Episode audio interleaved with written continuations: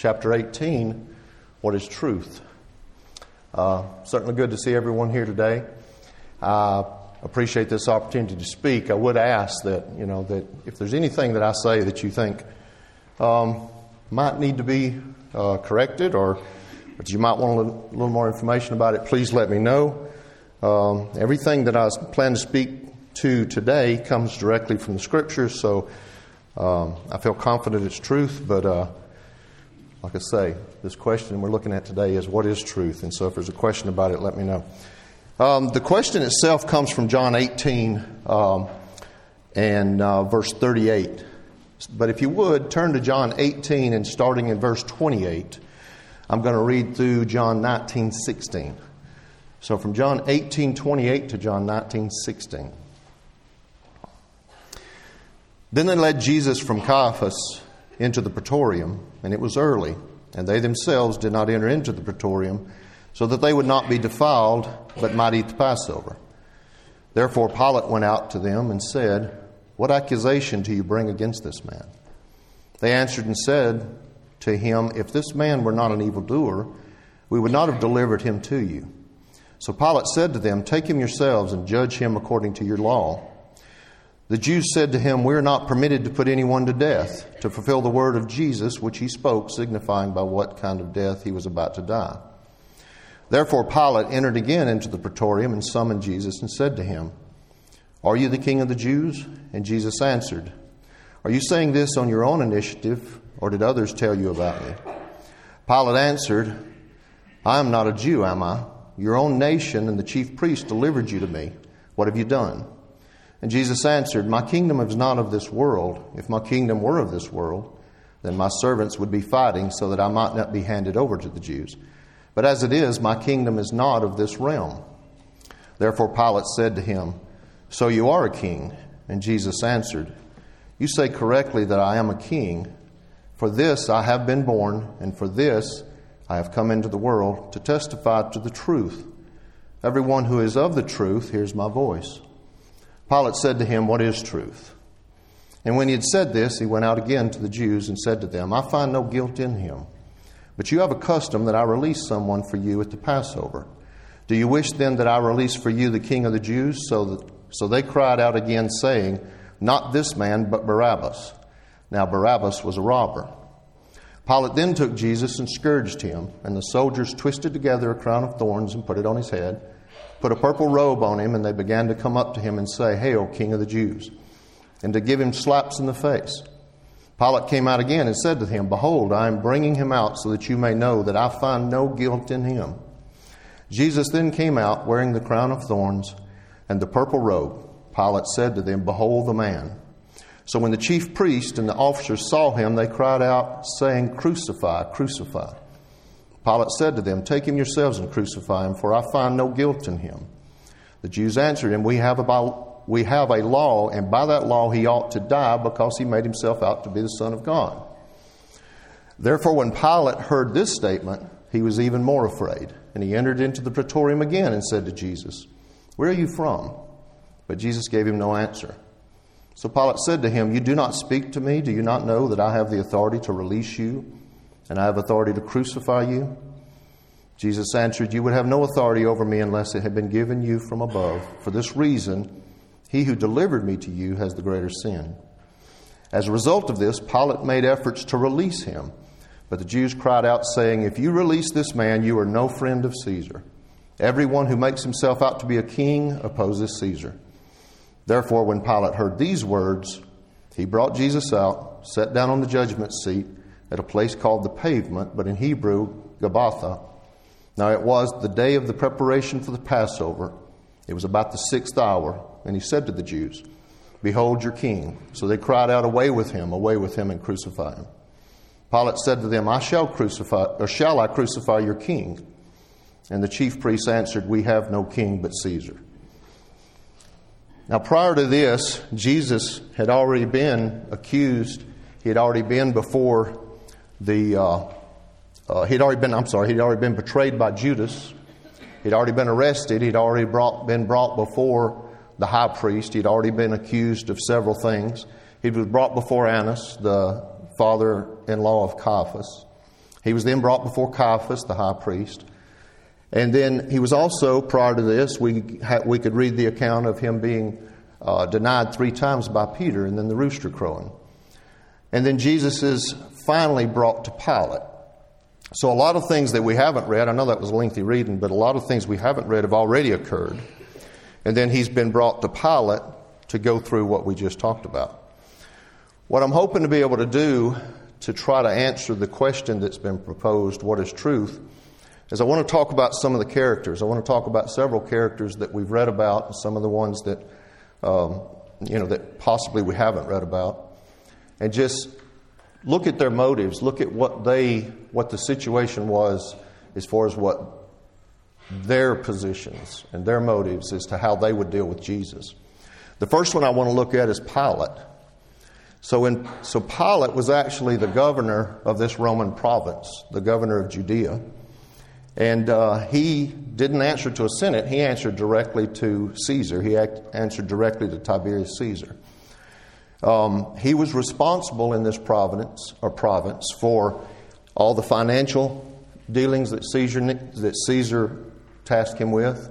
He was responsible for any judicial operations in the province. He was also responsible for the military in the province. So if there was any insurrection, if there was any uproar among the Jews, it was going to be his responsibility to, to handle that and take care of that. Caesar also had a pretty good influence directly on this area because the area of Jerusalem was pretty much a land bridge to Egypt, and they got a lot of goods from Egypt. It was pretty much their breadbasket.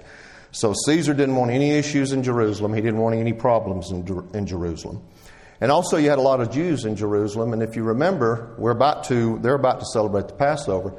The Passover was a commemoration of their, of their exodus from Egypt.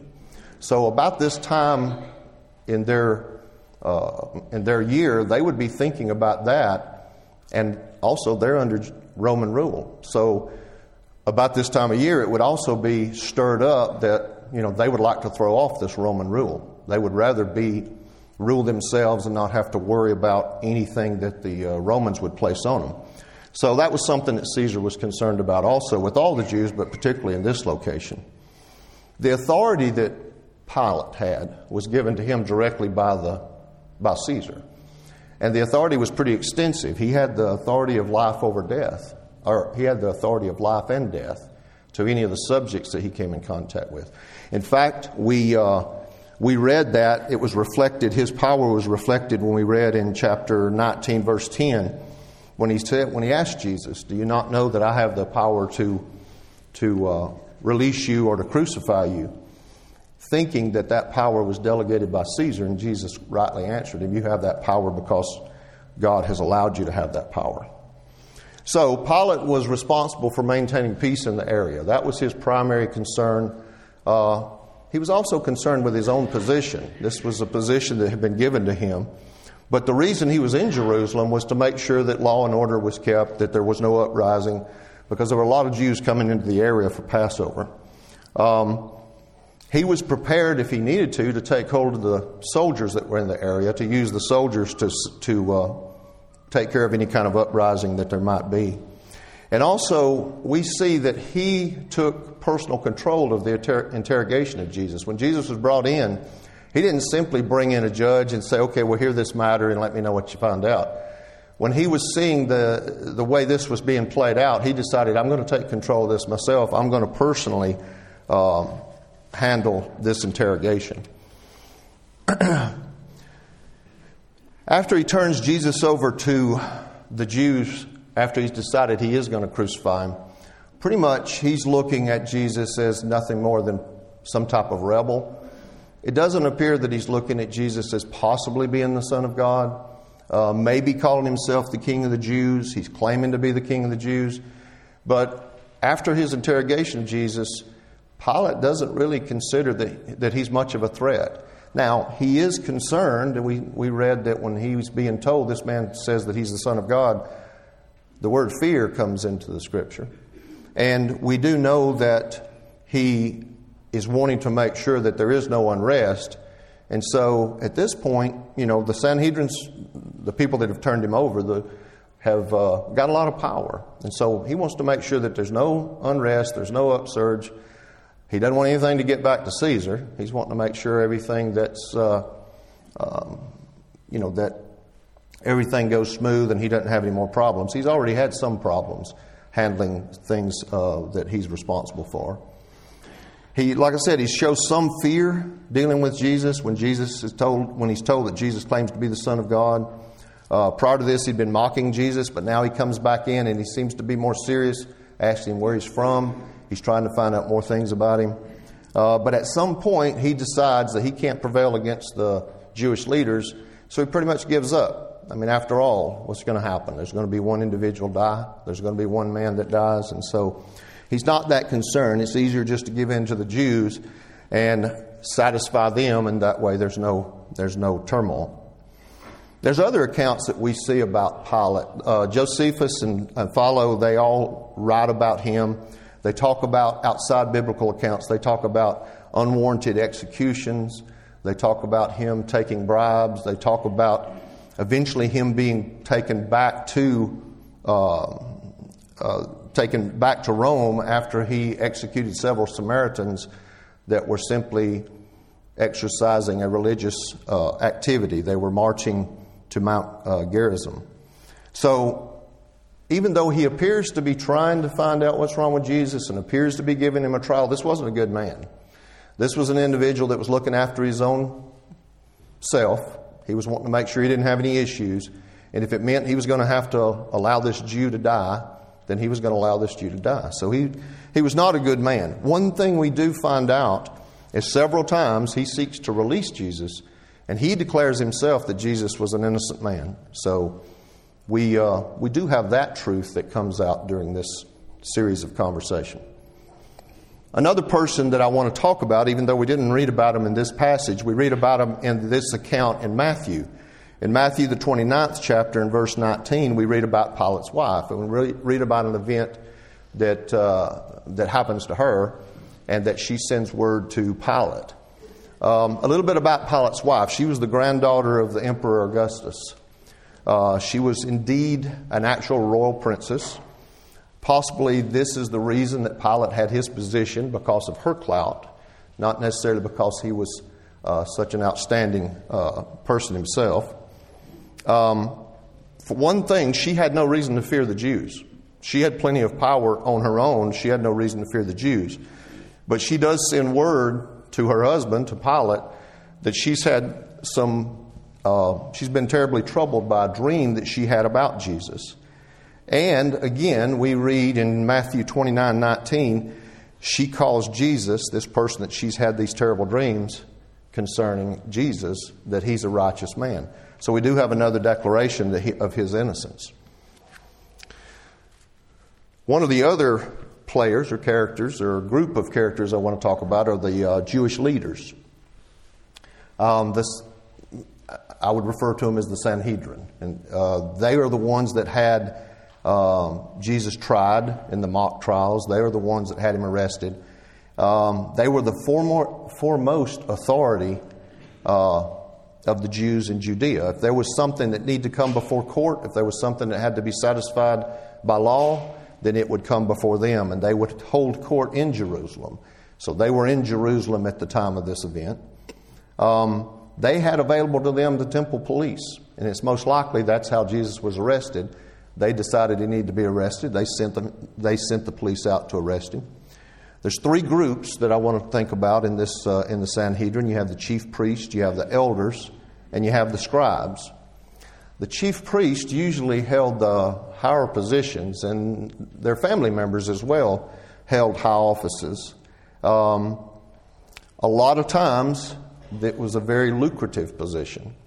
Uh, it was certainly positions of power. So they saw Jesus as a threat, not as the Messiah, but a threat to their power, to their positions. And so they had been seeking for a long time to do away with him. So their motives were this person threatens our power, our position, our financial stability, and so we need to do away with him. Not all, not all felt this way. Uh, Joseph of Arimathea was a member of the Sanhedrin. Uh, Nicodemus was a member, was a scribe in the Sanhedrin. But the high priest Caiaphas uh, he presided over the trial of Jesus. Uh, he had him arrested, had him brought before the, the courts. And Caiaphas made the statement at one point that doing away with one individual, doing away with one man, or that one man should die for the people might be expedient, that that might be a good thing. Look at John 11, starting in verse 47. John 11, verses 47, I'm going to read through 53. Therefore, the chief priest and the Pharisees convened a council and were saying, What are we doing? For this man is performing many signs. If we let him go on like this, all men will believe in him, and the Romans will come and take away both our place and our nation. But one of them, Caiaphas, who was high priest that year, said to them, You know nothing at all, nor do you take into account that it's expedient for you that one man die for the people, and that the whole nation not perish. So he's already decided if it comes down to it, we'll do away with this Jesus. He'll simply have to die, and everything will be okay. We'll get rid of him. One problem they had no authority to execute. So even though they could find him guilty of something, they couldn't execute him, even if it was something that their law would say was guilty of death. So they had to come up with a plan where they could accuse Jesus of something that the Romans would execute him for. So they had to accuse Jesus of treason and say that he was a threat to Caesar, Caesar, and then that would allow the Romans to execute Jesus. So there was a lot of trickery going on. There was a lot of maneuvering going around on to take care of this Jesus.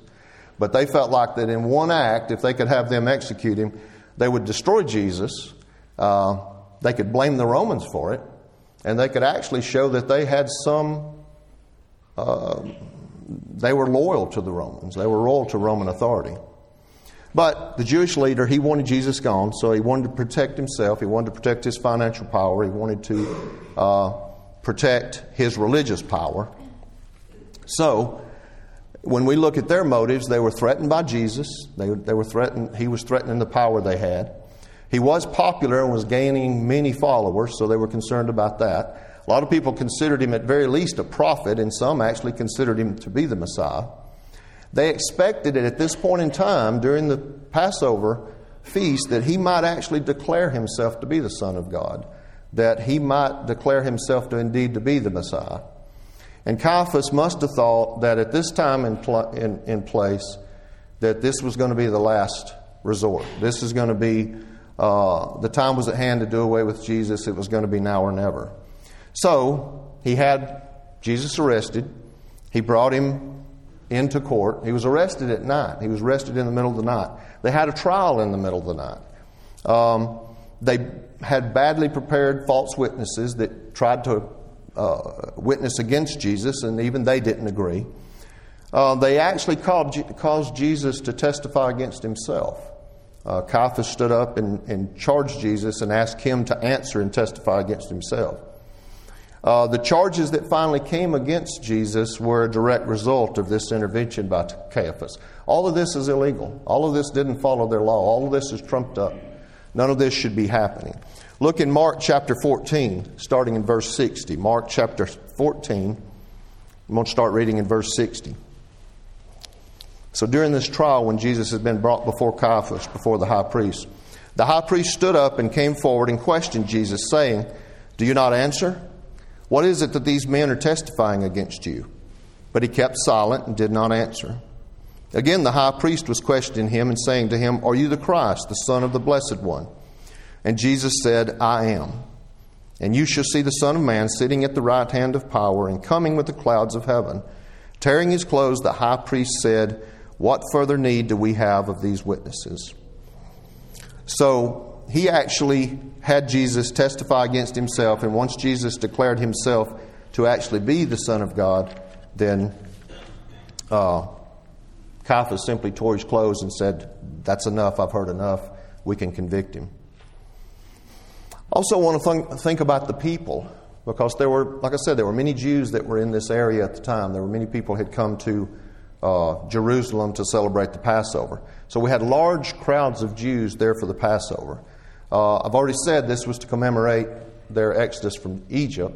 And so these people, in their minds, would already be thinking, you know, we've come from Egypt and now we have Roman rule, and so there's an element out there that's always wanting to throw off whatever rule is over them. We're not talking about uh, them being in captivity, but we're all we are talking about them having to deal with Roman rule. So during a festival like this, with a lot of people and the kind of atmosphere you had, then there's always the opportunity for rebellion. And we, we read that the, uh, uh, the rulers stirred the people up to get what they wanted. They've already decided they're going to do away with Jesus. And when Pilate tries to stop that and tries to release Jesus, these people are stirred up to ask for someone else. That's the next person I want to talk about. If you, talk, if you consider uh, uh, Barabbas, let's talk about who he was. Barabbas was a Jewish prisoner, he was in prison already. Um, the Jews were stirred up to ask for the release of Barabbas. Pilate was going to release Jesus or Barabbas, thinking, well, they're certainly not going to take this man. He's a, he's a murderer, as a matter of fact. As a matter of fact, there's no doubt Barabbas is guilty. Uh, there's no doubt he's in prison for the right reason. And yet, the chief priest, they incited the mob, they stirred them up, they got them to ask for Barabbas. And uh, so instead of taking Barabbas, who was probably a zealot, who was probably a pretty violent rabble rouser, um, versus Jesus, who was meek and not seeming like he was going to do anything for them, uh, it seemed like it was pretty obvious that they would take uh, they would take Barabbas over Jesus, and they did. It's noteworthy also that the Caiaphas uh, that had this mock trial He's the same one that signed the letters for Saul uh, to go out and persecute the Christians. So uh, uh, we, we see him in other places too. He's not. He's always got some uh, some different motives. I, I, know in some cases he was sincere. There were times where uh, he thought he was probably doing the right thing, but in the case of Jesus, he's just tr- simply trying to get rid of someone who threatens his power. Uh, Barabbas is also referred to as a as a murderer in Acts 3. Acts 3.14, but you disowned the holy and righteous one and asked for a murderer. So, like I said, he was probably a zealot. He was probably seeking to throw off Roman, Roman rule. So, when given a, uh, a choice between Jesus, who doesn't seem like he's going to do anything for the people, versus this man who might be someone that can help them overthrow the Romans, they chose Barabbas. So, we started out with this lesson and we were going to talk about what is truth. And I know it seems like all I've talked about was falsehoods, I've talked about deceit, I've talked about people trying to seek their own at the expense of other people, uh, people that don't want the truth to come out, people that are going to stir others up to do uh, what they shouldn't. So we really hadn't talked about anything that is truth. The few things that we have saw, that we've seen that was truth came from Jesus. Um, so let's look back at the conversation. Um, Jesus was brought to Pilate early in the morning. Uh, he had already been accused by the chief priest of a crime, and they don't really specify what that crime is. So let's go back to verse 33. Let's start back in verse 33. Therefore, Pilate, Pilate entered again into the praetorium and summoned Jesus and said to him, Are you the king of the Jews? And Jesus answered, Are you saying this of your own initiative, or did others tell you about me? And Pilate answered, I'm not a Jew, am I? Your own nation and the chief priest delivered you to me. What have you done? And Jesus answered, My kingdom's not of this world. If my kingdom were of this world, then my servants would be fighting so that I would not be handed over to the Jews. But as it is, my kingdom is not of this realm. Therefore Pilate said to him, So you are a king? And Jesus answered, you say correctly that I am a king, for this I've been born, and for this I come into the world to testify to the truth. Everyone who is of the truth hears my name or hears my voice. And Pilate said to him, What is truth? Pilate is actually trying to determine some truth, he thinks. He's trying to find out what Jesus has done wrong. So at least there he's trying to he is trying to come up with what crime does this man has he committed. So there is a truth he thinks he's trying to find. Um, but, of course, Jesus hadn't committed any crime, so there's no truth there. Um, the point is, when Pilate makes the statement, What is truth? You know, I've looked at it different ways. I'm like, Is he really asking what truth is? Is he really wanting to know what truth is? The truth that Jesus spoke about just before the question? And uh, I get the feeling that I really believe that that's not the case. I really believe that it's just sort of a flippant comment. It's just, you know, what is truth? As if there is no truth. Because, you know, I believe that if you really wanted to know, he would have had it. I mean, you think about the irony of the one person, not the one person, but an individual that could give him truth more than anyone else on the planet at this point is sitting right in front of him. And if it was in his heart to know the truth, if he really did want to find truth, then there's the individual right before him that could give him that. So I really believe that Jesus knows what's in Pilate's heart at this time, as he would everyone's heart. He, God knows what's in our heart. So I really believe that if he was sincere in wanting to know the actual truth that Jesus spoke of, that he would have gotten it. Jesus would have told him. If he were sincere, if he really wanted to know, then asking the question, What is truth? he would have gotten an answer and he would have gotten it from Jesus. So, what I would like to do is I would like to examine what truth actually is. Now, we've gone through several characters. We've talked about Pilate, we've talked about the Sanhedrin, the high priest, the people, Pilate's wife, Barabbas, several different individuals. The one we hadn't talked about is Jesus. And so I want to talk about Jesus, uh, the character in this event, Jesus, and uh, see if we can find what is truth for ourselves. Um, one thing we know about this situation is Jesus was considered at this point uh, by the Sanhedrin and by Pilate and the soldiers that mocked him uh, that he was pretty much maybe a Jewish rabbi. He had some disciples following him, he had people he was teaching. Uh, there were some that would condemn him as an impostor. There were some that would condemn him as just a, a troublemaker. Uh, we certainly see that already that the Jews, the priest, uh, considered him as someone that was a threat to them. Um, but there were some of his followers that believed in him. There were some there that believed him to be the Christ. And like I said, there were some earlier that uh, I mentioned that believed him to be the Son of God. So um, we do have, we, we have considered what people were thinking about Jesus. The question is not, is, you know, did Jesus exist?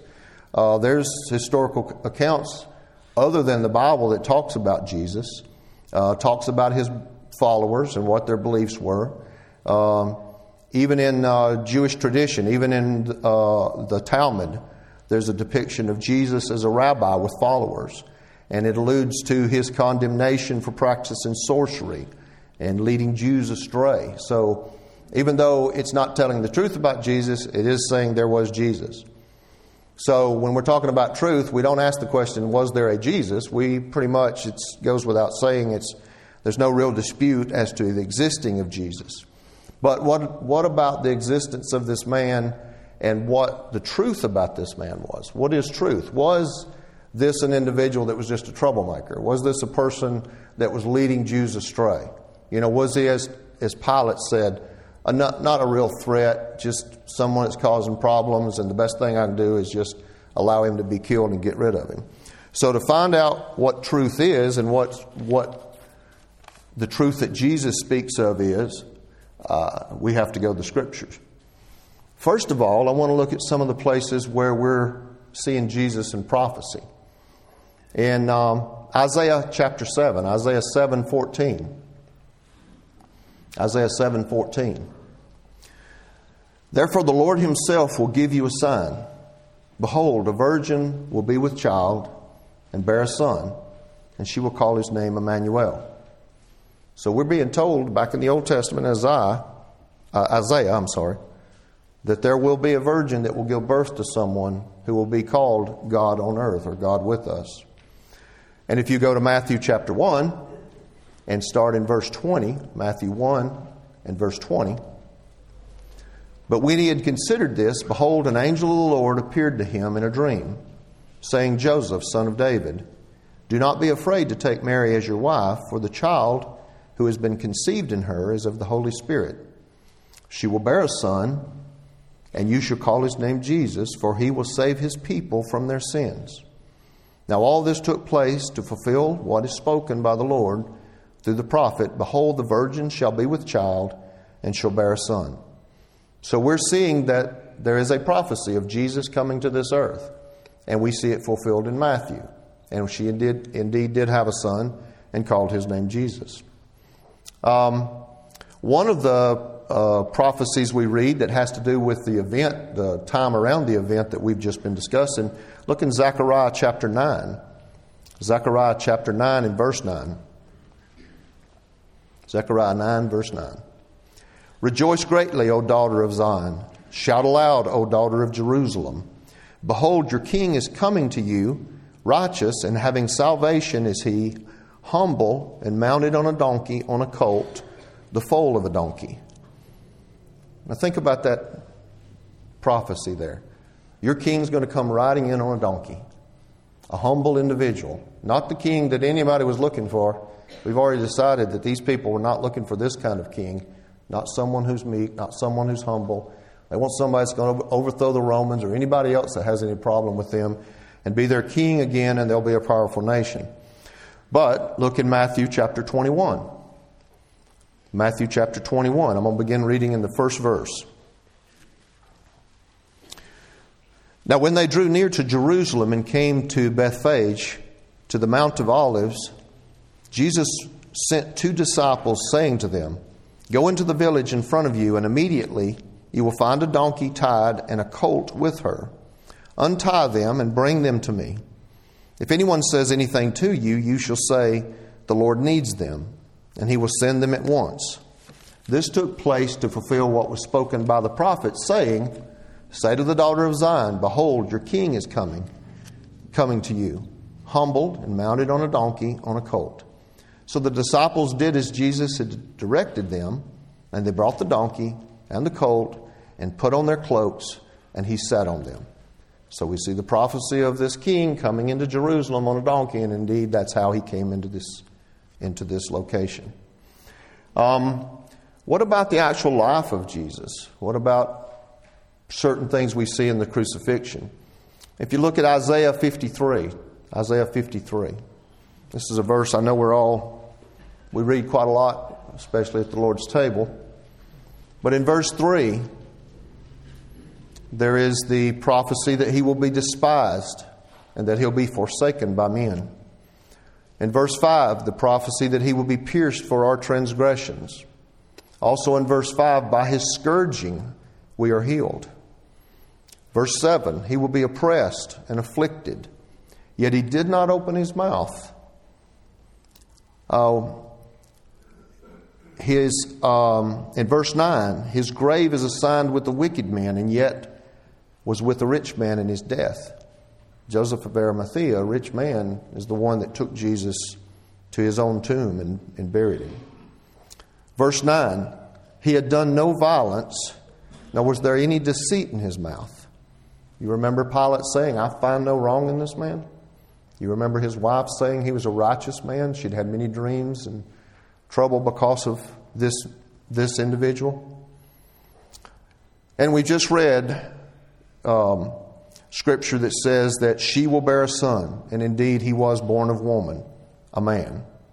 He will save the people from their sins, and so he will be a Messiah. Behold your king, so he will establish a kingdom. Not the kingdom that Pilate was asking about, not that kind, but a kingdom not of this world. And like a lamb to the slaughter, he'll be crucified, and yet his accusers, in front of his accusers, he'll be silent. So again, I want to ask what is truth? Uh, what did so many people get wrong? Why did they miss all of this? They had these prophecies. They knew what to look for. They knew what was going to happen, what this Messiah would be. They were told, but it wasn't what they wanted. And some of them didn't want to see it. Like I said, the Jewish rulers, a lot of them didn't want to see it. But for us, we do see it. We should be able to see it. We shouldn't, we shouldn't get it wrong. So, what is the actual truth about Jesus? We've, we've talked about what everybody believed, we've talked about what was prophesied. But what is the truth? The first truth I'd want to say, or I'd want to mention, is that Jesus, the man, Jesus, born of woman, was God with us. That he actually left heaven, he came to this earth, and he was the Savior for all men. He lived a sinless life and was the Savior for all men. Let's look at John chapter 1. John chapter 1 and starting in verse 1. John 1 1 through 3. In the beginning was the Word, and the Word was God, was with God, and the Word was God. He was in the beginning with God. All things came into being through him, and apart from him nothing came into being that was that has come into being. In him was life, and the life was the light of men, and the light shines in the darkness, and the darkness did not comprehend it. He came to this earth to live as a man, to be the light for all men, and yet not all men comprehended this light and recognized him. Another truth Jesus was rejected.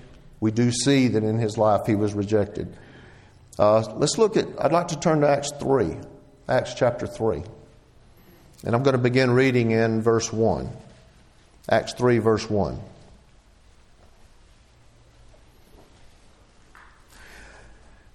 now, Peter and John were going up to the temple at the ninth hour, the hour of prayer, and a man who was lame from his mother's womb was being carried along, whom they used to set down every day at the gate of the temple to beg for alms. The beggar asked Peter and John for alms, but they had none to give, and so instead uh, they were they were going to give him something else. So you look in, look on down to verse twelve. But when Peter saw this, he replied to the people, "Men of Israel." Why are you amazed? Because what they have done is they've healed the man. They have no, he's asked for alms. They tell him, We have no alms to give you, but what we do have we'll give you. And they heal this uh, lame man. And everybody sees it and they run to him and they, they're amazed that this has happened. Everyone knows this man. He's been lame since birth. So again, in verse 12, but when Peter saw this, he replied to the people, Men of Israel, why are you amazed at this, or why do you gaze at us, as if by our own power or piety we had made him to walk. The God of Abraham, Isaac, and Jacob, the God of our fathers, has glorified this, his servant Jesus, the one whom you delivered and disowned in the presence of Pilate when he had decided to release him. But you disowned the holy and the righteous one and asked for a murderer to be granted to you, but put to death the Prince of Peace, the one whom God raised from the dead a fact to which we are witnesses.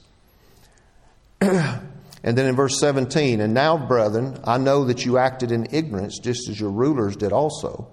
But the things which God announced beforehand, in other words, prophesied, by the mouth of all the prophets, that his Christ would suffer, he has thus fulfilled. So indeed, Jesus was rejected. Rejected and, and, and a murderer selected in his place instead of Jesus. Another truth Jesus did die and was resurrected. We just read that these prophets are saying that he died and, a, and was raised from the dead, a fact that we're witnesses to. But in Matthew 28, starting in verse 7, now after the Sabbath, it has begun to dawn toward the first day of the week. Mary Magdalene and the other Mary came to look at the grave, and behold, a severe earthquake had occurred. For an angel of the Lord descended from heaven and came and rolled away the stone and sat upon it and his appearance was like lightning, and his clothing was white as snow. The guards shook for fear of him and became like dead men. The angel said to the women, Do not be afraid, for I know that you are looking for Jesus who has been crucified. He is not here, for he is risen, just as he said. Come see the place where he was lying. Go quickly and tell his disciples that he is risen from the dead, and behold, he is going ahead of you into Galilee. There you will see him. Behold, I have told you. So indeed, he did, he was crucified. These women were coming to see the, ba- the body. Uh, they expected to find Jesus dead in a grave. In fact, they were wondering how they were going to roll the stone away, and they get there and the stone's rolled away, and he's not there anymore. And the angel's telling them, He's not here, he's risen. You're not going to find him. Come look, you'll see. He's not here, he is risen. The, two, the other truth is where is Jesus now? Well, the truth is he's sitting at the right hand of God. In Hebrews chapter 10, Hebrews chapter 10, beginning in verse 12, 12 through 14. Hebrews 10, 12 through 14.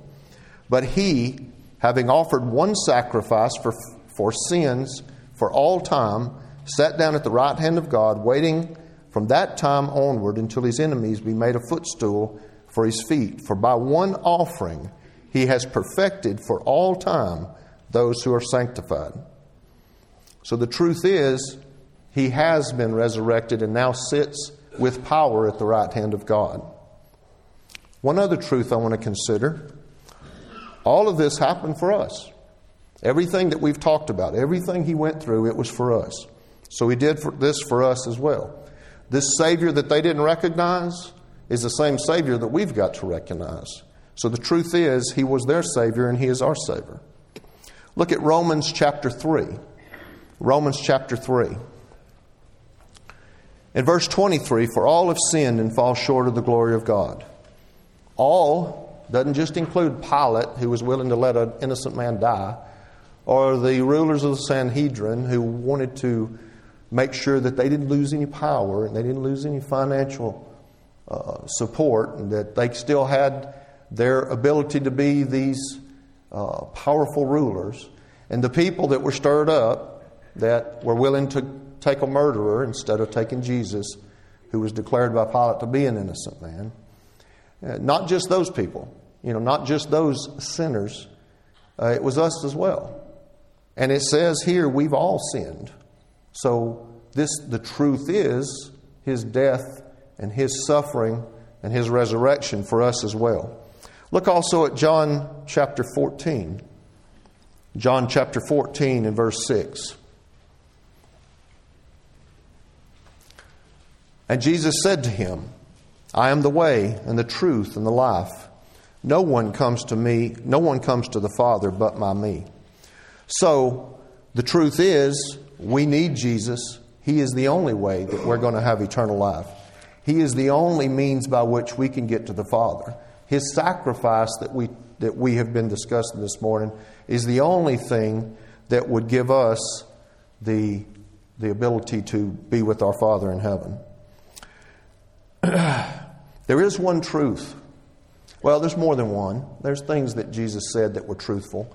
But there's one truth in particular that was actually in the passage that I'd like to look back at. In John chapter 18 and verse 37. Therefore Pilate said to him, So you are a king? And Jesus answered, You say correctly that I am a king. For this I have been born, and for this I have come into the world, to testify to truth to testify to the truth. Everyone who is of the truth hears my voice. So, whatever this truth is we're looking for, he's saying his disciples or his the people who are of the truth will hear his voice. I see that as we will understand him. When he speaks something, we're not going to say he's an impostor. We're going to see him as the Messiah, as exactly who he says he, he is. So, what is truth again? Let's ask that question. I say Jesus is truth. He said He is truth. Uh, truth for us, I believe, is to be like Him. If we understand His truth, we're going to be more like Him. In fact, we're told to be like Him. So, to, if we're more like Him, if we're more like Christ, then we will be of the truth. One last passage I'd like to read for you. One last passage in Philippians chapter 2, beginning in verse 1. Philippians chapter 2, beginning in verse 1 and I'll read through uh, verse 11. Therefore, if there is any encouragement in Christ, if there is any consolation of love, if there is any fellowship of the Spirit, if there if any affection and compassion, take my joy complete by being of the same mind, maintaining the same love, united in spirit, intent in one purpose. Do nothing from selfish or empty conceit but with humility of mind, regard one another as more important than yourselves. Do not merely look, do not merely look out for your own personal interest, but also for the interest of others. Have this attitude in yourselves that was also in Christ Jesus, who, although he existed in the form of God, did not regard equality with God a thing to be grasped, but emptied himself, taking the form of a bondservant and being made in the likeness of men, being found in an appearance as a man, he humbled himself by becoming obedient to the point of death, even death on a cross. For this reason, God highly exalted him and bestowed on him the name which is above every name, so that the name of Jesus every knee will bow, and of those who are in heaven and on earth and under the earth, and that every tongue will confess that Jesus is Lord to the glory of the Father, of God the Father. So, I would say that that is truth. For us to be like Jesus, I would indeed say that Jesus was who he said he was. And he has made, he has proven to be who he said he was. And he has done everything he said he would come here to do, and it is for us, so that we can have a home in heaven. Thank you. I appreciate it.